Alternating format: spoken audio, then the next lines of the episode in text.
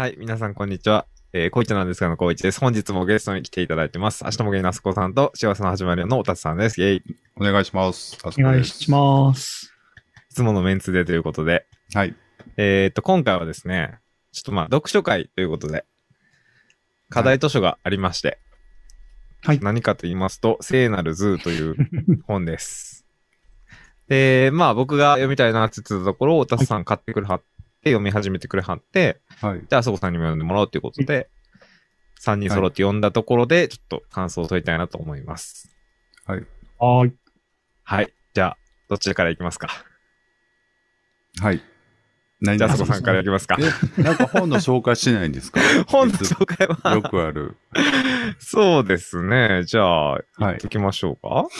ちょっと、パッと出るかな。まあ、いきますね。じゃあ、犬や馬をパートナーとするで動物性愛者2、えー性暴力に苦しんだ経験を持つ著者は、彼らの、彼らと寝食を共にしながら人間にとって愛は何か、暴力とは何か、考察を重ねる。そして戸惑いつつ希望のかけらを見出していく。えー2019年第17回。これなんて読むんですか？平木健平木隆健ノンフィクション賞受賞。うん。なんちゃらノンフィクション賞受賞ということで。うん。まあ動物性愛ですね。そうですね。うん。動物性愛の人たちに密着した本ということですね。はい。うん。大丈夫ですか？そんな感じで。なんかあの、そうですね。あの、うん、ごめんごめん。はい17回、開口健な。開口健っていうんですうんか、カイコさんって読むんですね。開口健っていう作家がいて、ノンフィクションの。その人を記念した賞です。まあいろいろ撮ってるみたいですねい。ろいろ撮ってるな。本田康そう春ですねノンフィクション賞とか、大谷総一ノンフィクション賞とか。うん、書いてますね。はい。本屋大賞とか。なんか、そうですよね。もともとなんか性について調べてるときに、なんか動物性愛を知って、知ってというか興味を持って、ドイツに行くって話ですよね。うん。なんかきっかけは大学の教授が、とか言ってましたね。そっかそっか、そうでしたっけ。それでね、ドイツでいろんなその動物性愛の人の話を聞くっていう感じですよね。うん。うん。はい。そうです。はい。僕からちょっと言っていいですか？二つお願いします思ったんですよ。はい一つは、まあ、まず全体的には感想を言うと、すごい面白く読みました。なんか最初思ってたのと全然違う感じで、あの、文章も読みやすいし、うん。あの、割と好きな考え方というか、えうじうじ、ーうじうじ仕方が僕の好きなタイプの人だなと思って。不自由自してました？うん、やっぱりこうトラウマを抱えて、その、うん。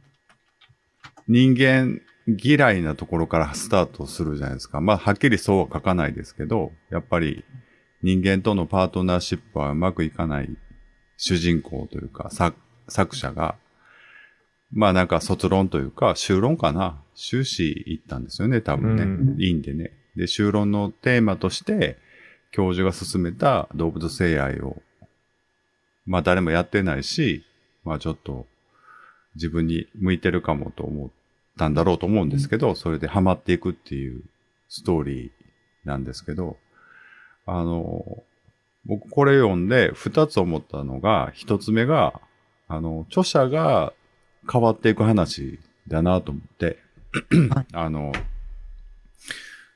その動物に、まあ、性愛ですよね。セックスだけじゃなくて、この場合、うん。あ愛を、うん。愛情関係を結ぶっていう話、うん。まあ、言い張るって言ってもいいと思うんですけど、一部の人から言わせればさ、うん。犬も馬も喋られへんから、そのコミュニケーションがちゃんと取れてるかどうかなんて分からへんっていうか、その飼い主の妄想でしかない可能性もあるけど、でもやっぱり飼い主からすると、これは違うんだっていうか、そういうのを、に触れ合うことで、著者がどんどん癒されていくというか、自分が傷ついてきた世界から、ちょっと違う世界に行けるのを、こう、読んでる側も追体験する感じはすごくいいなと思いましたね。だからなんか結論が出る本ではないんですけど、うん。なんかやっぱり読んだ後違う世界を見せてくれるなっていう感じはして、のすごく良かったです。それが1個目。うん。2個目は、まあ、綺麗に描きすぎなんね。動物性愛についてね、やっぱり。まあ、それ、批判的にも作中で書かれてるけど、やっぱり、ああいう綺麗事じゃない動物性愛者もたくさんいるっていうか、ほぼ一部の、その、理想主義的な動物性愛者ばっかりが、クローズアップされてるんだろうなと思って、まあ本人も書いてらっしゃいましたもんね。うん。で、あえてそこを避けてるような気もして、うん。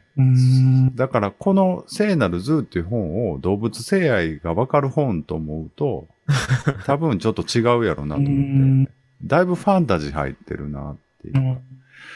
まあ、ゲイの、ゲイの同性愛者界隈で言うと、なんか BL っぽい極めて。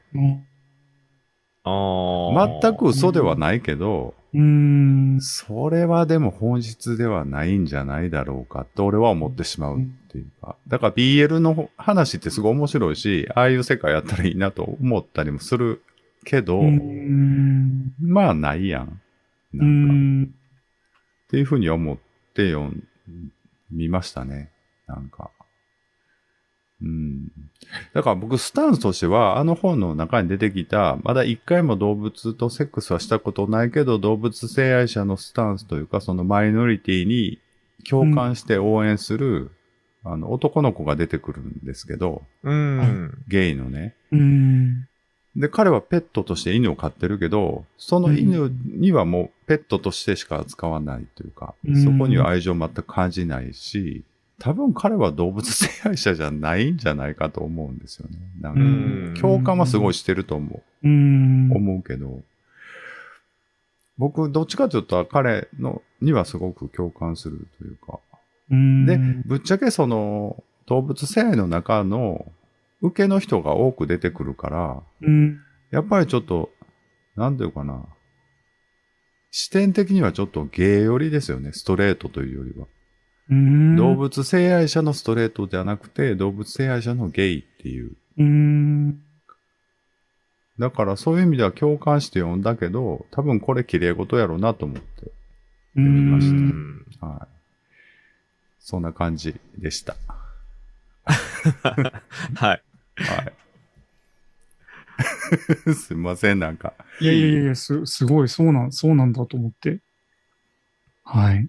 あ、じゃあ、自分ですかね。ごめんなさい。はい。お願いします。なんか自分本当にいつも面白いと可愛いしかもう使えなくて説明があんまできないんですけど、いやいいじゃないですか。面白かったポイント、可愛かったポイントじゃでもでも、あごめんなさい、可愛い今回はゼロだったんですあ。けどあ、ゼロでした。面白かったです。でもなんかあの、単純にあの、考え方とか、あとそのドイツのその慣習とか、そういうのがなんか、初めて知ることもいっぱいあったので、単純に知れて面白かったってことも多かったんですけど、なんか例えばそのドイツが動物保護先進国であることとか、まあその、セックスに対して明るい意識のイベントが催されてるとか、そういうその、事実もすごい面白かったですし、うん。そうそう。あと、なんだろう。でも、結局なんか、あの、動物のその、心が読めなかったり、声が聞こえないから、結局、本当にそうなのっていうのがなんか自分はやっぱりあって、うん。あの、なんかその、登場人物で、あの、作者、著者の人が最初の方でインタビューするあの、ミヒャエルっていうその男性の方がいらっしゃって、まあその、その人はその、犬？犬をパートナーにしてて、かつ受け身のパッシブパートっていうんでしたっけ？うん姿勢なんですけど、あの、それでその人がまあ言っているのが、まあその、動物とだと、まあその、すごくまあ素直になれるというか、その、なんて書いてあったかな。その、その瞬間に集中して、もう役割を演じるんじゃなくて、ありのままの自分でいられると。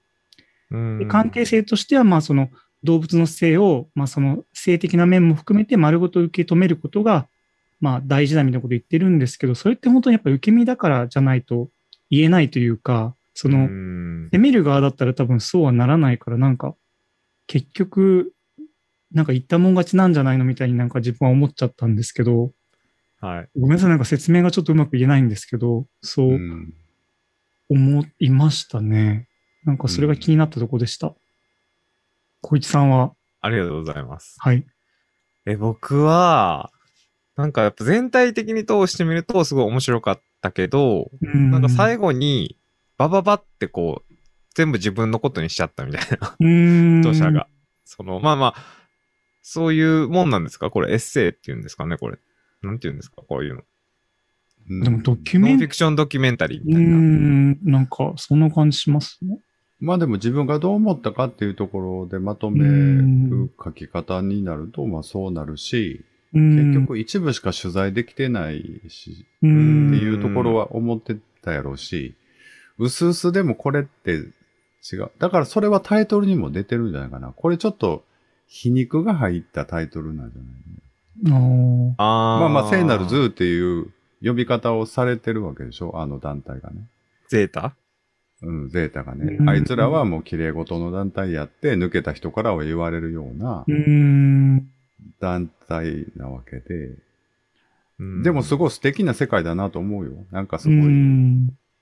あの動物愛護主義的な感じを人間関係にも、こう、広げて、こうなんか。うん。思うけどだからそれを、え、光一さんはどういうことを知りたかったの？結局、その。いやいや、知りたかった。まあまあそうですね。でも、この一部の部分だけしかやっぱ分からへんかったし、うん。まあ日本でそういう人たちのうん取材をしたいと思ってインターネットに書き込んでも、うん。うん。なんて言うんですか？そういう銃艦やらそういう特殊性癖の人たちばっかり集まってくるみたいな。動物性愛者とは到底呼べないようなうん。人たちからからかいの連絡が来たりとか。うん。その中でも一人だけね、男性のうん。人が、なんか相談しに来てくれたみたいなエピソードありましたけど、う。ん。やっぱ、なかなか表立って活動はできひんやろなと思いました。このゼータみたいな、受け身側の人じゃないと。うん。うん。うん。そうですね。で、まあその、挿入する側、そのパッシブじゃない方の、アクティブ側の、図の人たち。うん。あの、馬飼ってた人は、アクティブ側なんですよね。そう言ってますね。うん。全然、あれですよね、インタビューさせてくれなかった人ですよね。うん。でもそれも馬から押し付けてきたっていうね、うんあの、穴を押し付けてきたっていう言い方でしたよね。押し、うん、穴を広げて、うん。自分の正気を見せながら押し付けてきたってう。いうん話。だから、それが嘘とは思わへんねんけど、うん。それが、その、果たして性愛なのかっていうことですか？性愛というか、ただ単に本能の気持ちよくなりたいっていうところだけで、うん。なんか繋がることが、こう人間がこう何年もかけて、何千年の歴史の中で、なんか、持ってきた性愛になるのかどうかちょっと分からへんうん。なと思うけど。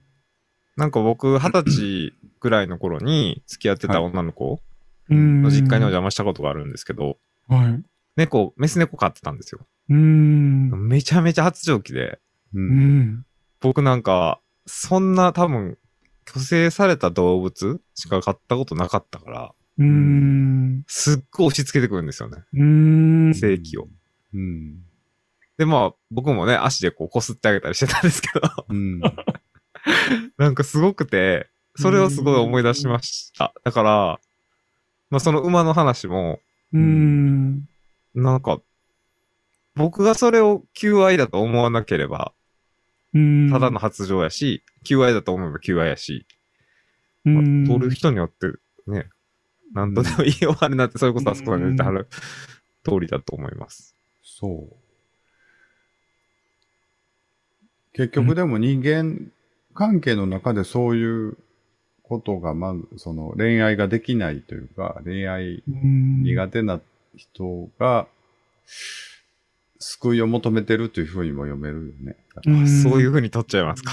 そういうふうに取っちゃうっていうか、そういうふうに読めるし、そういうところが批判さされてるんじゃない？動物をそうやって都合よく使うってことがうん、動物愛護団体からもそうやって、うん。うん、なんかよく聞くパターンですよね。それ男性同性愛者同士の人たちに言う言葉で。女におってんか男に言ってるだけじゃないのとかさ。言われません？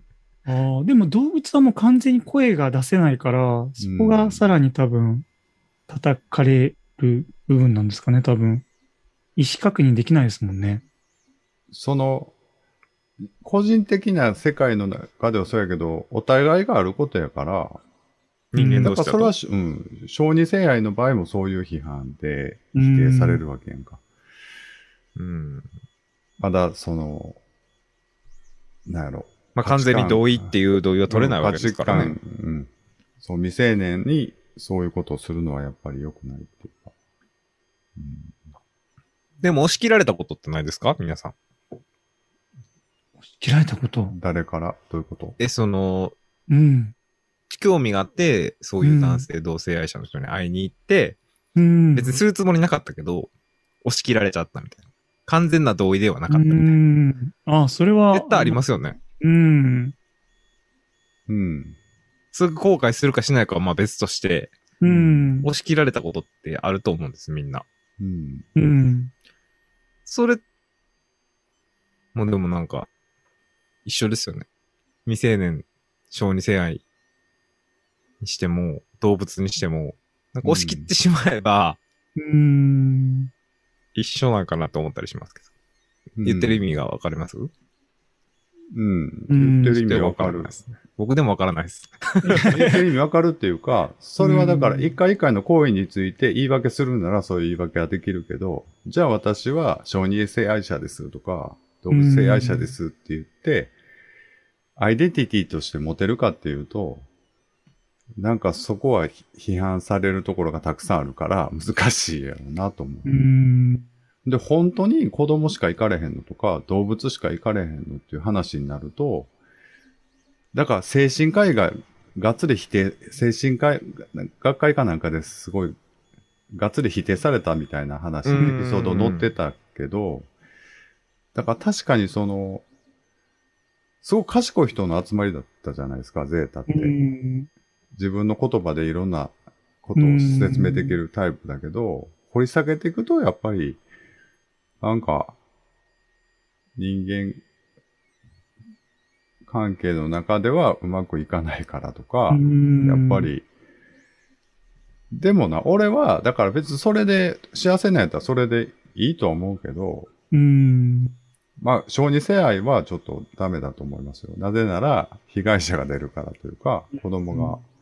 だから、で、動物やったらいいんかってなるけど、そのゼータの考え方、だから動物がしたい時にちょっと手助けしたりとか、相手するだけなんやっていうところ、妥協点で、お互いになんか、可愛がって幸せに生活できるんやったら、まあ、いいんじゃないのかなって思いましたけどね、読んでてね。うん。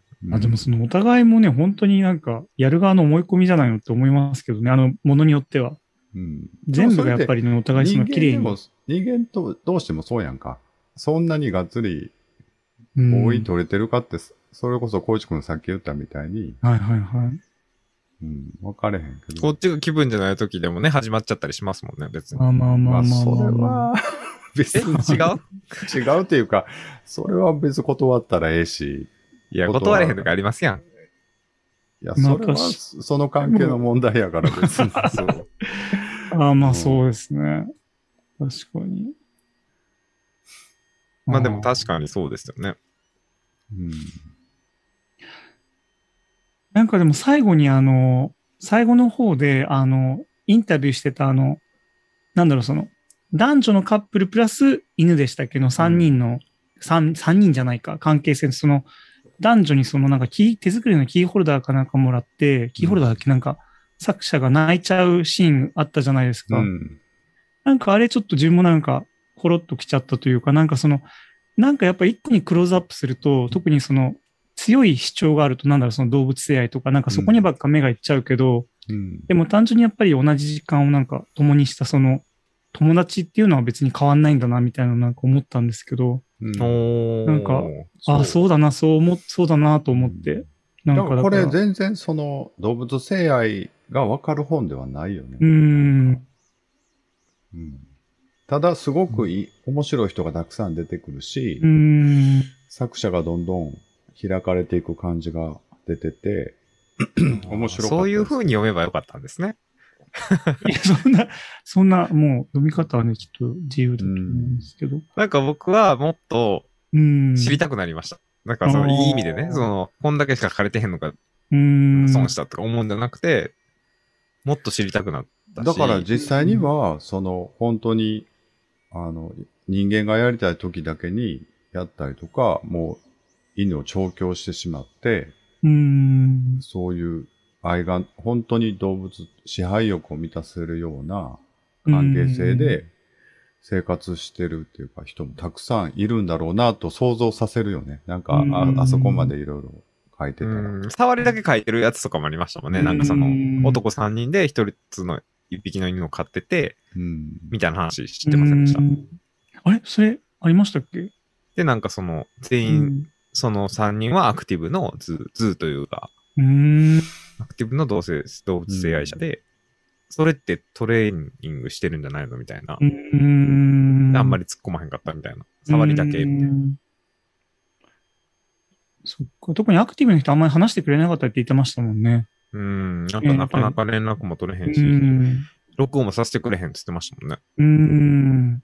確かに攻撃のね、的になっちゃいやすいんでしょうね。うん。なんかでだからもちょっと、、うん、あ、ごめんなさい、どうぞ。あの、あれやんか、その、よく同性愛、同同性婚を認めると、うん。じゃあ犬とも結婚さすする権利を認めなあかんのみたいな、うん。極論を言って、こう、論点ずらしして批判するうん。のがあるじゃないですか。うんでもやっぱりマイノリティ、性的マイノリティという意味では、まあある意味、共通項ではあるかなとは思うけど、その辺どう思います？なんか、同性愛と絡めてってことですか？共通性とかは思いました？なんか。あー。誰にも言えない、カミングアウトできないとか、うん。うん。共通性はでもありますよね。だってさっきそのあそこさんが共感してた19歳の男の子は、やっぱりその、ゲイのマイノリティの辛さみたいなのをその図に、あの、その動物性愛に見出してうん応援したいっていうスタンスってことですよね、多分。というふうに読んだけど、多うん分そう、うん。うんそう共ね通は、共通してる部分はいっぱいありそうな気はしますよね。なんかその男の子の話で、うん。なんかどんどんカミングアウトしちゃうからすごい心配みたいな著者が言ってたじゃないですかう。んはい。で、それって実は、まあ、動物性愛じゃないにしてもそうだとしても、カミングアウトすることで相手を見定めてるというか、これを受け入れてくれる人はもっと仲良くなれるし、受け入れてくれへん人はもう関係途切れるし、一種の判断材料にしてるんちゃうかみたいな描写があったじゃないですか。はいはいうんはい。それはでも、僕も、僕はあんまり経験ないけど、うんそういう風にしてる同性愛の人もいるのかなと思いました。うんなんかあらかじめ先に自分はこういうやつなんでって言って、うーん。ついてこれへん人はもういい。ね、仲良くしてくれる人だけでいいみたいなうん感じのなんか判断材判断材料にカミングアウトを利用してるような気はしましたね、その男の子。あーまあ、本の中だとなんかもうちょっとピュアな感じで書かれてましたけどね。でも判断材料に使うってありますよね。だってその、いずれその、そういうのが秘密が分かった時に結局気持ち悪いって逃げていっちゃうんだったらもう最初にそれが分かってた方がいいですよね。確かに。なんかその一緒に過ごす時間がね、もったいないって言っちゃ失礼ですけど、無駄だったらだとショックが起きそうですもんね。そういう風にしたことあります？カミングアウト。いや、あ、ごめんなさい、自分の話だ自分はなんかもう単純に耐えきれずに行っちゃうみたいな。やっぱ仲良くなっていくのにどんどんそこだけなんか隠してるのって。ずっと嘘を重ねていくのが辛いし、うん。そう、やっぱ自分仲いいと98%が男性の話なんですね。その性的関係をもっと男性の話とかの。だからその、ずっと隠してると、私の、たった2%をものすごく薄く引き伸ばして話さなきゃいけないじゃないですか。うん確かにだからもうそれが苦しくなってくるから、もう行っちゃいますね。仲良くしたいと思った人には。はどっちかというと我慢できなくてって感じです。う。うん。うん。あそこさんはそもそもカミングアウトしないタイプでしたっけ？うん。あんまりしないですね。うん僕も全然しないんですけど、あのうん、そうね。うんまあでも若い若いとって言うとあれですけど、うん あれぐらいの年齢やと、なんか自分を認められた嬉しさから、うん。どんどんどんどんこう、なんか成功体験うん。を得たことによって、うん。自分をオープンにしていけるのかなと思いました。うんなんか、年齢が上がってくると、その、性、性、自分の性もなんか、自分のいろんな特徴のうちの一個でしかなくなってくるから、うーん。でもなんか若い時ってもっとその比重が大きいから、やっぱりなんか知ってもらいたいとか、そのエネルギーが大きそうですよね。あの、年齢が上になる時よりも、若い時の方が。大きいね。うんだか、ら、ゲイデビューすれば、すごい幸せになれるというか、うんって。いう幻想は持つけど、そうでもないっていう。別ゲイデの壁がいビューっていうのはっぱいありますどういうえ？定義ですか？いや、だから他のゲイの人と知り合ったりとかう、んあの、男とエッチできたら、なんかすごく、自分が変われるとか思うけど、ああ、そういう。まあそうでもないっていうね。まあ別のあればね、いろんな障害が出てきますもんね。う日常は普通に続くし、うん。別に気の合わへんゲームたくさんいるし。まあ確かに。それ24時間ね。だからそれは今までそのクローゼットっていうかさ、そのうん周りに同性愛者がいないと思ってた時代とそんなに変われへん話ではあるけど、うんやっぱりそれは飛び込んでみないと分かれへんしな。うん時間が経たないと。僕ね、でもその動物性愛者が、と同性愛者ってすごく共通点を感じるのは、うんなんか、社会がゲイとかレズビアンを見るときに、うん。セックスだけのことを見るやんか。基本的には。うん男確かに男にしか興奮しない男なんでしょとか、それでちょっとなよなよするんでしょとか、そういう、ああいう格好するんでしょとか。うん。でね、その、ちょっと引用してもいいですか？ちょっとコピペしたんで、いいんじゃないですか？はい。えっ、とね、セックスの話題はセンセーショナルだから、みんなズーの話を性行為だけに限って取り上げたがる。だが、ズーの本問題の本質は動物や世界との関係性についての話だ。これはとても難しい問題だよ。世界や動物をどう見るかという議論だからね。ズーへの批判は異種への共感という大切な感覚を批判しているんだよ。誰を愛するか何を愛するか、そんなことについて他人に干渉されるべきじゃない。でこれ、多分ミハイロが言ったやつだと思うんですけど。まあ誰かですよね。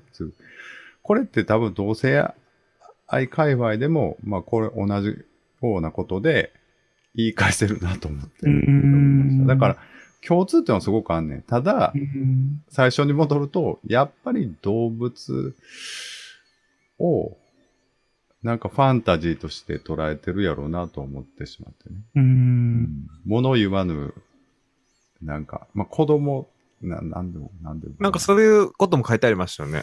うん、書いてたね。なんかそうんの動物っていうか、ペットっていうのはう、ん性、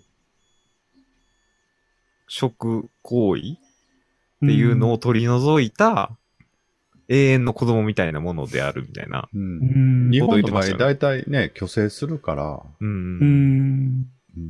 普通に買うと。うちも飼ってたのに虚勢してたし。う。うんん。だから、よう考えたらすごい、ひどいこと、話ではあるけど、うん。多分ね、ホルモンバランスも崩れるやろうし、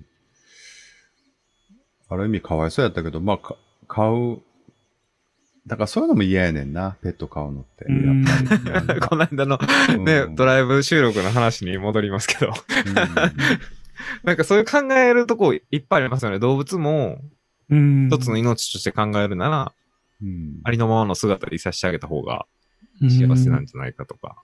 うんで、なんかあったじゃないですか。しつけられないズーの人いたじゃないですか、一人。そうですね。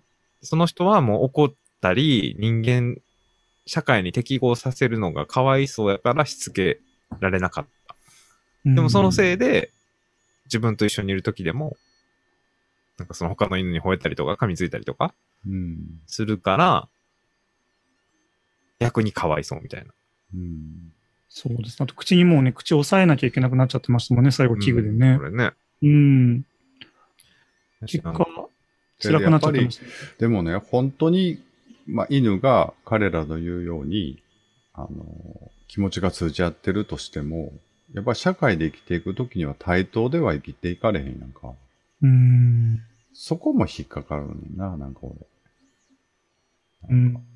どう思います？いや、対、ある程度対等じゃないとダメじゃない？やっぱり。対等？恋愛うん、恋愛というか。知能とかもってことですか？いや、その、立ち、立権利ってこと？か。うん。な、なんていうか、あのう、ん江戸時代からなんかに、なんか、生類憐れみのなんたらみたいなのあったじゃないですか。うん。そういうのじゃなくて、じゃなくて。いや、そういうことじゃない。いや、犬とパートナーって言っても、犬を面倒見んのは、もう人間やし、まあ犬はお金稼いでくれないですからね。で、だからずっとその、なんやろ、そういう意味では全然、力関係的にはもう完全に人間の方が、うん。その、もうパワーバランスとして、あうの、ん。いびつな関係だなと思ってしまうんです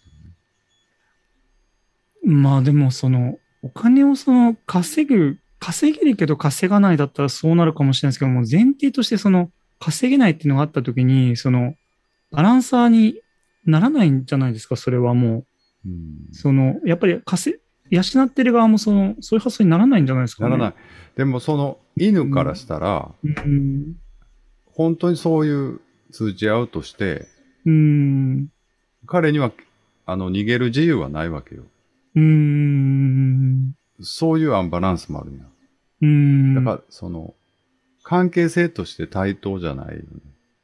本気でその動物性愛についてね、権利を認めるどうのこうのってなった時に、うん。やっぱあくまでもその人間がコントロールして飼ったり、餌をやったりっていうう、ん。売ったりとかうん、処分したりっていうのをすする権利を持ってる時点で、やっぱりなんか、うん、やっぱり幻想なんだろうなと思うけどね。うん素敵な幻想だなと思った感じ。でも、あれってさ、セックスしないまでも、あれぐらいの妄想を語るおばちゃんたくさんおるで、ちっちゃい犬抱えて。何々じゃがどうのこうのとか言って。で、ベロベロ口舐めるおばちゃんとかいっぱいおるから、まあこんなん言うと怒られると思うけえど、カチンとあれなしてるリスナーさんおると思うけど。あの、舐めると口になんか犬の舌？うん。あの、唾液にその殺菌作用があるかもって書いてあるあれ本当なんですかね？いや、知らん。だあんまってあのり、話半分にした方がいいです、それ。だって自分のお尻を舐めた後に人の口とか舐めてるのを見て自分いつも驚愕してたんですけど、なんかもしかしたら大丈夫だったのかと思って。うんでもあれも、なんか、子供にキスするみたいな感じでペットにキスしてるのも、ある意味セックスの代替行為やなと俺思っててんやんか、若い時。あーへへー。ーへーそんな気せえへん。なんか欲求不満をはけのはけ口になしてる感じがせえへん。おばちゃんとか特に。あ、そうなんですかね。なんかあのー、どうなんでしょうね。可愛すぎて、ぐちゃってしたくなるときないですか？だからそこへんの、その辺の境界って曖昧じゃない？でもうー。んな。んか。そうですね。結局でもごめんなさい、なんか同じことばっかり言ってるんですけど、やっぱり犬に、例えば犬だったらその犬のん脳で何を考えてるかわかんない限り、言語化できない限り結局その、わかんないですよね、永遠に。しかも犬とかによっても違うわけだし、犬と猫でも違うわけだし、その、結局声として脳、脳の中を見れるか声として聞けるかじゃないとわかんないですよね。うん。わからへんし、その、うん ズーの人たちが、すごい動物を神聖視してるよね。基う本的には。ん野生は素晴らしいんだ。人間に、人間が忘れてしまった、なんか綺麗なものをいつまでも持ってる動物な。あの、魂なんだみたいなね。確かに。でも、だからありのままでいるのは確かにそうですよね、でも。うん。で、そうそう、確かに。ただそれが、でも、いいか悪いかとか、そのなんかずるかったりずるくないとか、なんかそう、そういうとこ超越してなんか、ありのままでいることがすごく正しいんだ、みたいなね。それが自然なんだ。で、それに癒されるんだ、みたいなうーん。思想ってあると思うんですけど。それが行き過ぎてる気もする。なんか。そうですね。犬がしたいって言ったら、それはしてやるのが正しいんだ。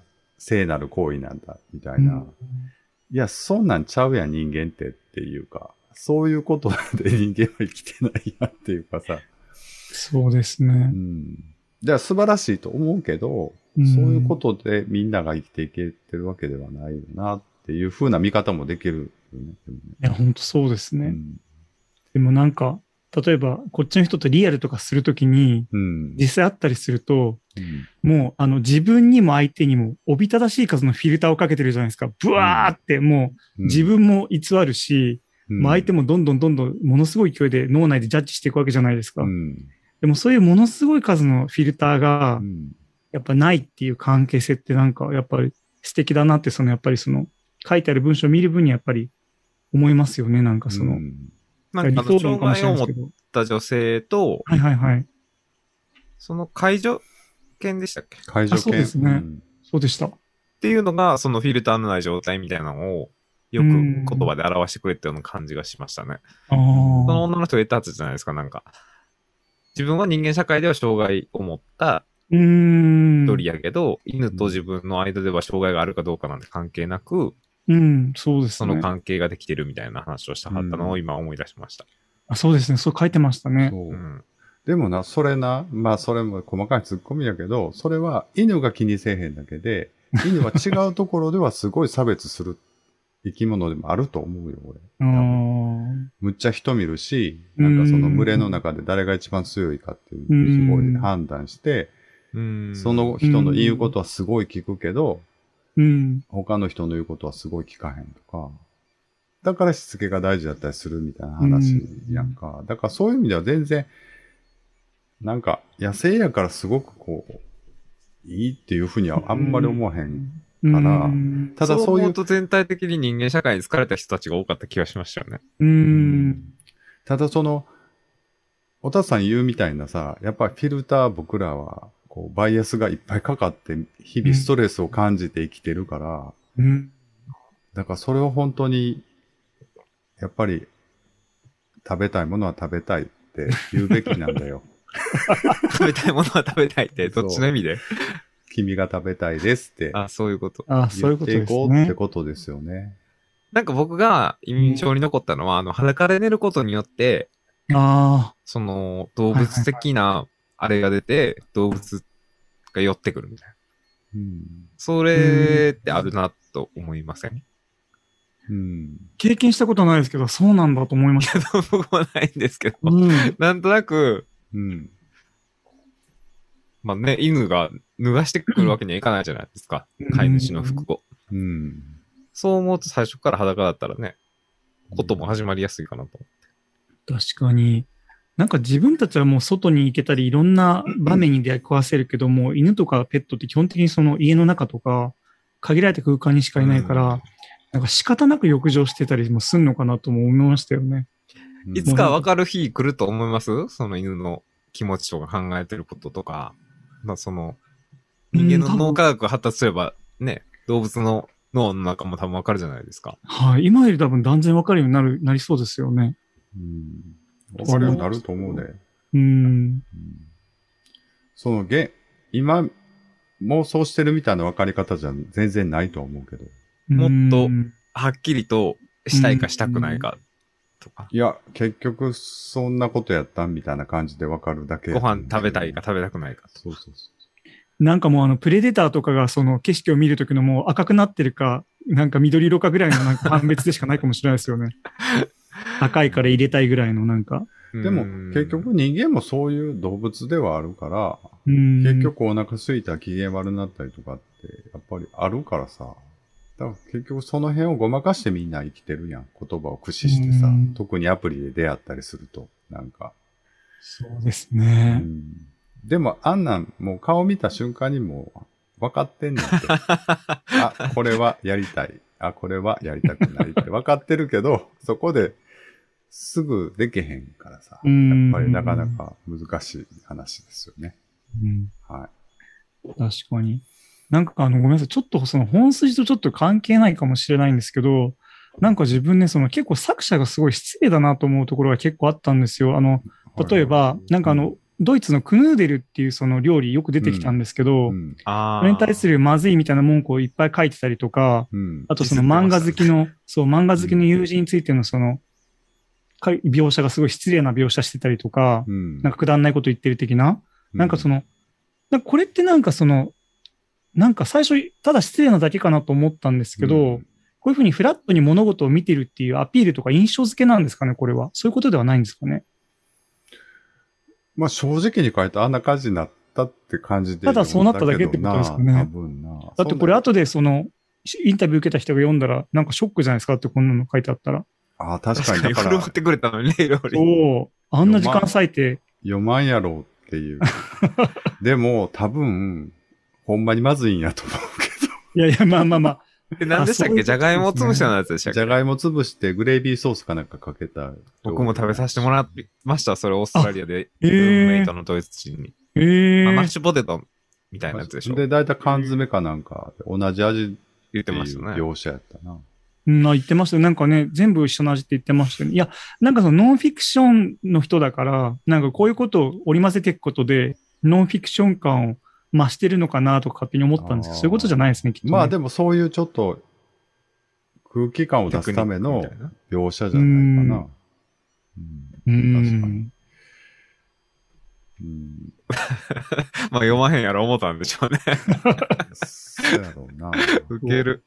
あとなんか、まん、これも漫画かなんかの描写で、あの書いてあったのが、フィクションを返すことで、種を超える関係性の理解は進みやすくなるのかもしれないって書いてあって、多分これなんか漫画かなんかをクッションにしたら、なんか理解が深まったみたいな。なんだったかな、これ。これもね、なんか、すごい面白いなと思ったんですよね、なんか。なんか中間の描写やったかな。でしたっけね。そう、なんかやっぱり、リアルな感じだと結構ね、あの、グロテスクに伝わるけど、最初の入り口ってやっぱりそういうのがクッションとしてあると、なんかありましたね。うん獣はな、と思いましたよね。獣で入ったから、みたいなこと言ってましたよね。多分そうでしたっけね。ページメモしてたんだよな。まあでも確かに、うーん。BL はいいけど、リアルのゲイはあかんみたいなってことですよね。中間はあかんけど、獣は OK みたいな。あ、そうそうそうですね。うん。あ、そう。あの、日本の漫画でまあ動物とセックスの描写があったから、その、動物園髪型された時に別にそうそうそう。あの、入りやすかったみたいなのがあって、うん結構こういうのって大切な要素ですよね。やり方間違ったらね、あの、断固拒否されちゃうかもしれないところが、こういうクッションによって変わるかもしれないと思うと、うん。思いましたね。うん。まあだから、まあゲイでもそうですけど、結局動物性愛って言っても、なんかもう動物性愛者の数だけ、まだ固まってないから面白いところもあるよね。だから、そのやり方が。やっぱゲイはある程度数が集まっていろいろ共有されてるから、例えばセックスの仕方とかも。もうほんま受けな、立ちな受けなみたいな感じでこう、き決めつけてエッチするんやん、大体。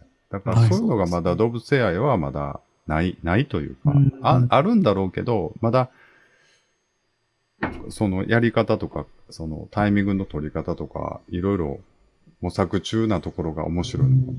なんか確かに。なんかでも本当あの、まあ、その、いいか悪いかは別にして、この内容なんかまとめたの、著者すごいですよね。うんあの、このインタビューの順番とか、その考えて、まあ、うん結論まで持ってき方とかね、すごいなんか大変そうと思って。これでもあの、ツイッターで販売禁止し活動みたいな呼びかけてるなんか見た気がします、そのニュース。やってな。あの、読んでないやろな、思ったわ。なんああか。ー。うん。出てくる単語だけで、うん。もうう、ん。なんかこんな本、存在すら認めたくないっていうことなんだと思うんですけど、まさにでもこの、だそのポイントですよね、この本の。うーん。なんかそのうんでもこれってエッチがしてなかったら、ほとんど動物愛護団体やん。それもエッチもその動物がしたい時だけ抜いてやるぐらいな、ほんまかどうかわからんけどね。でもまあうん一応、そういう描写で、だから人間と、人間が買う以上は性処理も手伝ってあげる。その時にまあ、何を使うかは自由でしょ、みたいな感覚で考えると、まあ別にええんちゃうのっていうふうには思うけど、あんまりこう、に犬の気持ちがわかるとかさ、犬が求めてきたとかっていうファンタジーにしちゃうと、引いちゃうなっていう話。だけどうんあかん？やっぱりもうちょっとファンタジーが欲しい。なんかもっと、うん、と思ってしまうな。うーん。そうですね。何ですか？光一さんはちょっと願望があるんでしょうか？え？動物性愛？はい。ないですね。いいですか？はい。えある人いるんですかね？やっぱりいるんか、でも、その、でも、俺思うけど、やっぱグラデーションやんか。こういうのって。何でもそうやけど。だから、流動性もありますもんねあでもこういう。こと言うとまた怒られるのかなもしれんけど、獣ってすごい人気あるやん。めっちゃありますよう。んあれが、若干それっぽい感じのそれっていう生き物が出てきた時には、あ、ちょっとやってみたいなっていう人はおると思うで。デフォルメされた動物みたいなのができた時にってことですか？いや、だから熊のなんかちょっとモフモフの優しい感じで、うーん。が、なんか言葉も何も喋られへんし、餌やらなあかんだけやけど、うん。ちょっと立たしてたらしごいたろうかなっていう人はおるんちゃうかな。出てくるんちゃうやろか。かわいい。目クリクリってしながら、よだれ垂らしてたらう。ん。うん。うん。わからん。ちょっと適当に喋ったけど、どうです？いやいやいや、いや、まあどうなんでしょうね。なんかけ、ん獣はなんかまた違う感じもしますけど。実際リアルやったらやっぱ違うかな。違うやろね。それねうん、なんかだってもう二足歩行にしちゃってるじゃないですか。だってもう、その時点でなんか、もうなんか、で、ごめんなさい。本当にこれは自分の主観なんですよ。ちょっと気持ち悪いっていつも思っちゃうんですよ、ね。めっちゃ主観入りましたけど、まあまあ。今の個人的にですからね。あと、その、獣を掲げてる人に気持ち悪い人が多い、これは主観が続くんですけど、気持ち悪い人が多い続きますね私の主観です。う んちょっと僕はそこはノーコメントですけそうノーコどメン、トでね。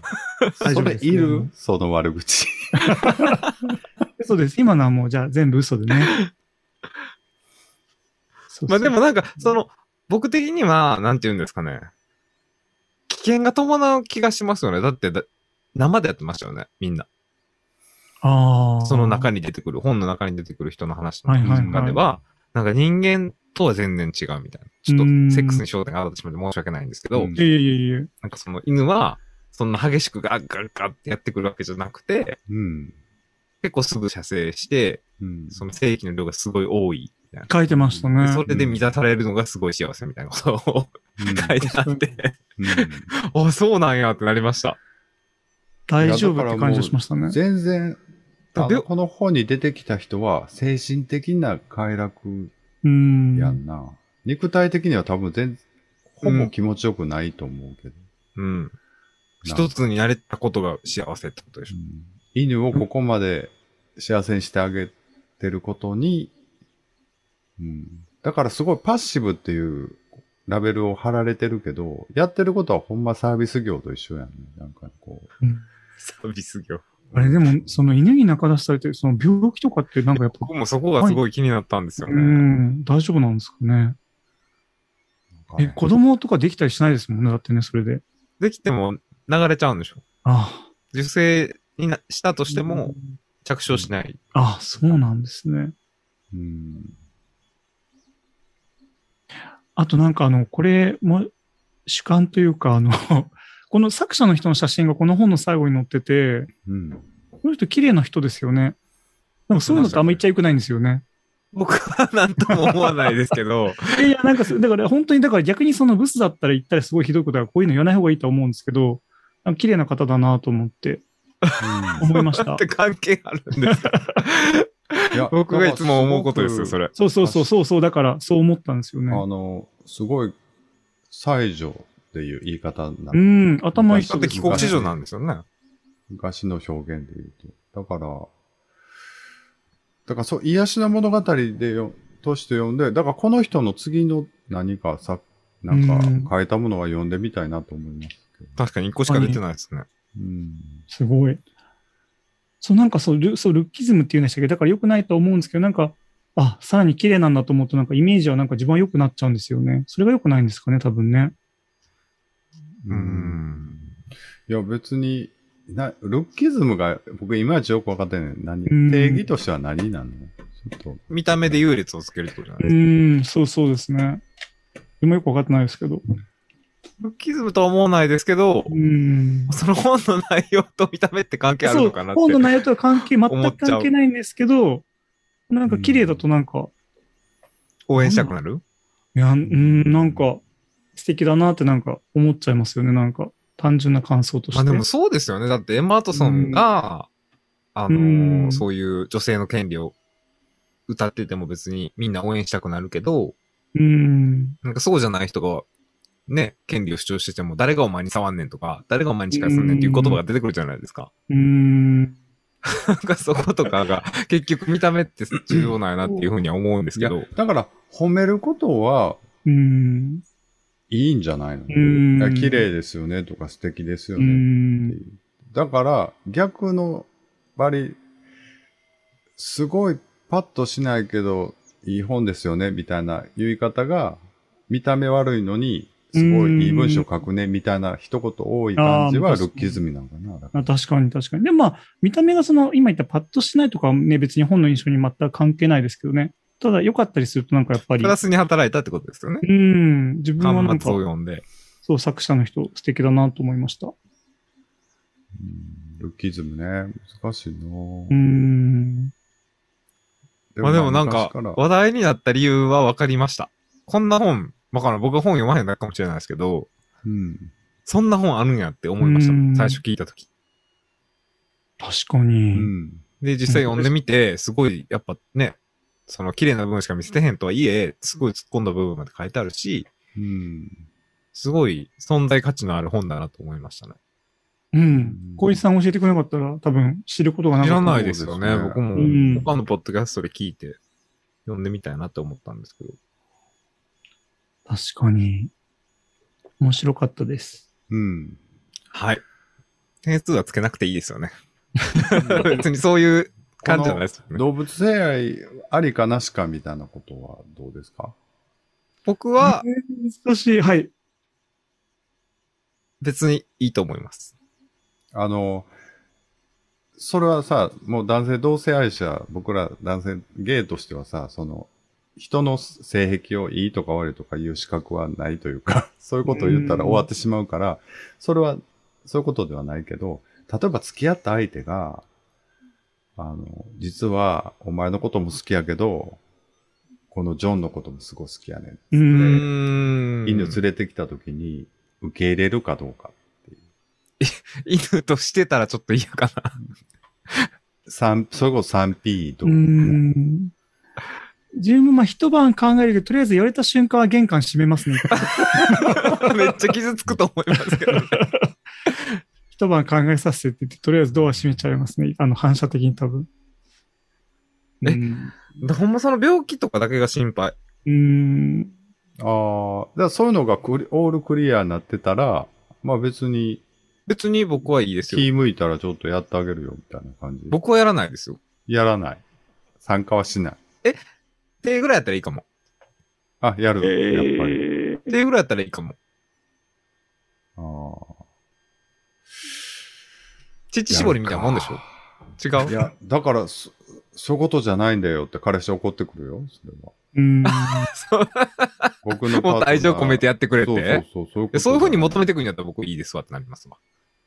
うんで、こっちにもこっちの考えがあるじゃないですか。急に、急に。いやいや、別に乳絞りみたいなもんやったらやってあげるけど、うんそんな愛情込めてもっと優しくとか、まあ優しくやるのは理解できますけど、でもその、ほんま微妙なラインやんね。すっごい犬好きとか猫好きの人は、ある意味彼氏よりもペットの方を大事にするやんか。いますいますうん。もうある意味性愛じゃない？まあセックスはしないと思うけどう、ん。子供みたいなやつ飼ってるんじゃないですか？うん、だからそうそう。男女関係より子供みたいな。うん。男女。うん。なんかでも本当にその、本当にその動物がは内面的にハッピーなのか、ハッピーと思ってるのかなんか、わかんないからなんか、思ってるとしたらいいと思うんですけど。いや、ハッピーとかというよりは、でも健康で毎日まあまあ、そう食べてですね。確かに。遊んでもらってだったら、うん充実はすしてるように見えるけどな、犬。だから幸せそうな犬たくさんいるけど、うん。確かに。そしたらでも別に賛成ではありますけど、彼氏が連れてきたらでもやっぱり、ちょっとね、驚きは隠せないですよね。これもう一人のパートなんだよ。パートなんだったうよ。ん。やっぱりだって昭和だったらもう犬と私どっちが大事なのよっていうスタンスになりますもんね、うん多分ね。だから人間にはアクティブだけど、うん。犬こにはパッシブパッシブなんだっつって、半年に一回ぐらいそういう儀式的なことをするっていう。まあでも興味が出るかな、えーけど自分の彼氏やったらちょっと。いや、別に他で誰がやるとそれは自由やと思うから、別にそこでさ、そんなんないわとかっていうのやめよう、それは。や、まあもちろん。え、え、何の話でした今？違うやん。自分の彼氏が。もし自分の彼氏がってことでしょ、うん、とか、うん、自分がそのうん近くに関係性を持つ必要性が出たときに、どうしよう、どうしするかをちょっと決めとこうかなっていう話。わからんいけやど。いや、訪れないタイミングですけど、多分、そうや。な、なかなかな。やらはったらいいんちゃうとは思うけど、自分はって感じかな。そうなったら。そうですね。うん。でもその最後出てきたカップルみたいに、人間とも関係性持つけど、犬ともそういうちょっと一線越えたような関係持つっていうのは、なんか面白そうではあったけど、うん。なんかでも本当にあの、あさこさん言った頭が良くて、すごく魅力的な女性がばっかりクローズアップされてましたよね。あの、うん。なんて言うんだろう、そのすごくなんか懐が広くて頭も良くて魅力的な女の人ばっかり出てきてた気がする。まあ逆にそういう人しかインタビューには応じてくれへんかったんやろうな。多分ね。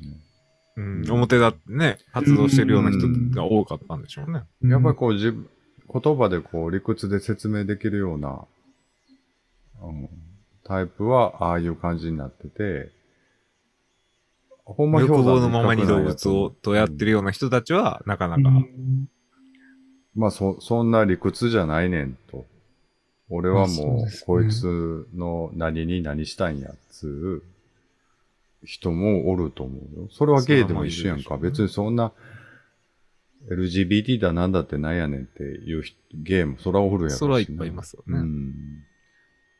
確かに、でもこれもあんまり言うと良くないかもしれないけど、やっぱあの、ネズミと何匹と暮らしてて、風呂に2週間入ってない男性も結構衝撃的でしたけどうね。ん。それがミハエル自由でしたよなんかね。うんわからんわ、あれ。うんすごい独特。